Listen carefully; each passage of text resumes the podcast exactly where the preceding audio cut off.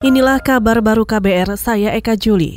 Pasca peristiwa rasisme yang dialami mahasiswa Papua di Surabaya, Istana Kepresidenan meminta kepolisian menjamin keselamatan mahasiswa Papua dan Papua Barat yang tengah menjalani pendidikan di berbagai wilayah di Indonesia. Staf khusus Presiden untuk Papua, Lenis Kogoya berharap Penjagaan itu bisa mencegah kejadian rasisme, penghinaan, dan persekusi pada mahasiswa Papua terulang. Jangan harap lagi kami musuh, tapi kami membutuh menghargai kami. Saya harapkan kepada masyarakat dari Aceh sampai di Manado yang ada. Adik-adik saya yang lagi sekolah di situ, mohon jangan diganggu. Kami mau belajar. Ya, saya minta pihak kepolisian, keamanan, setiap asrama di mana minta tolong dijaga Staf khusus Presiden untuk Papua, Lenis Kogoya, menambahkan, Presiden sudah memerintahkan agar peristiwa rasisme pada warga Papua dan Papua Barat ditangani serius. Lenis juga diperintahkan segera memikirkan strategi khusus untuk perlindungan pelajar dan mahasiswa Papua yang sedang belajar di daerah lain. Kita ke soal korupsi.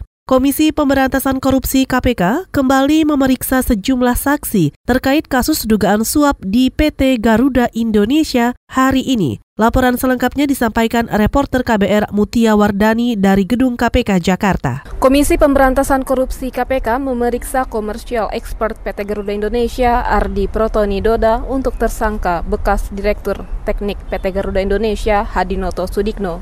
Ia diperiksa terkait perkara suap pengadaan pesawat dan mesin pesawat dari Airbus SAS dan Rolls-Royce PLC pada PT Garuda Indonesia Tbk. Wakil Ketua KPK Laode M. Syarif mengatakan Hadinoto diduga menerima menerima uang sejumlah 2,3 juta dolar Amerika dan 477 ribu euro yang dikirim ke rekening yang bersangkutan di Singapura.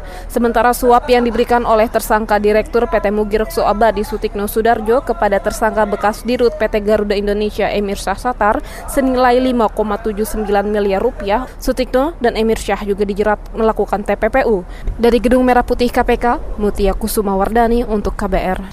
Kita ke Aceh. Badan Penanggulangan Bencana Aceh atau BPBA mengatakan sepanjang Januari hingga pertengahan Agustus tercatat ada 400 lebih kebakaran hutan dan lahan yang terjadi di Aceh. Kepala Pelaksana BPBA Teguh Ahmad Dadek mengatakan dari 400 kejadian, ada 360-an hektar lahan yang hangus terbakar dengan sebaran titik api berada di 12 kabupaten. Mungkin perlu keseriusan kita semua terutama untuk melakukan upaya kesiapsiagaan sebelum kejadian. Dia biasanya kejadian bulan April sampai dengan Agustus. Nah, jadi sebelum April itu seharusnya ada upaya-upaya patroli, sosialisasi dan sebagainya supaya tidak terjadi pembakaran lahan di hutan. Karena yang banyak terjadi itu sengaja dibakar dibandingkan dengan kejadian alam. Kepala Badan Penanggulangan Bencana Aceh, Teku Ahmad Dadek menambahkan, saat ini tercatat ada 18 titik panas yang terdeteksi oleh Badan Meteorologi, Klimatologi, dan Geofisika atau BMKG kelas 1 Sultan Iskandar Muda.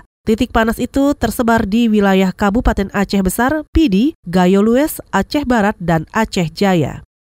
Kita ke informasi mancanegara. Bangladesh siap memulangkan 3.500 pengungsi Rohingya ke Myanmar mulai Kamis nanti setelah etnis minoritas Muslim itu kabur akibat persekusi di negara bagian Rakhine. Komisioner Urusan Pengungsi Bangladesh Muhammad Abdul Kalam kepada AFP mengatakan petugas Bangladesh dan Myanmar berencana merepatriasi 300 warga Rohingya setiap hari. Selama ini, sebagai kelompok etnis minoritas Muslim di Myanmar, Rohingya memang kerap menjadi target diskriminasi dan persekusi hingga harus kehilangan nyawa mereka. Operasi pembersihan oleh kelompok bersenjata di Rakhine menyebabkan seribu orang tewas dan ratusan ribu lainnya melarikan diri ke Bangladesh.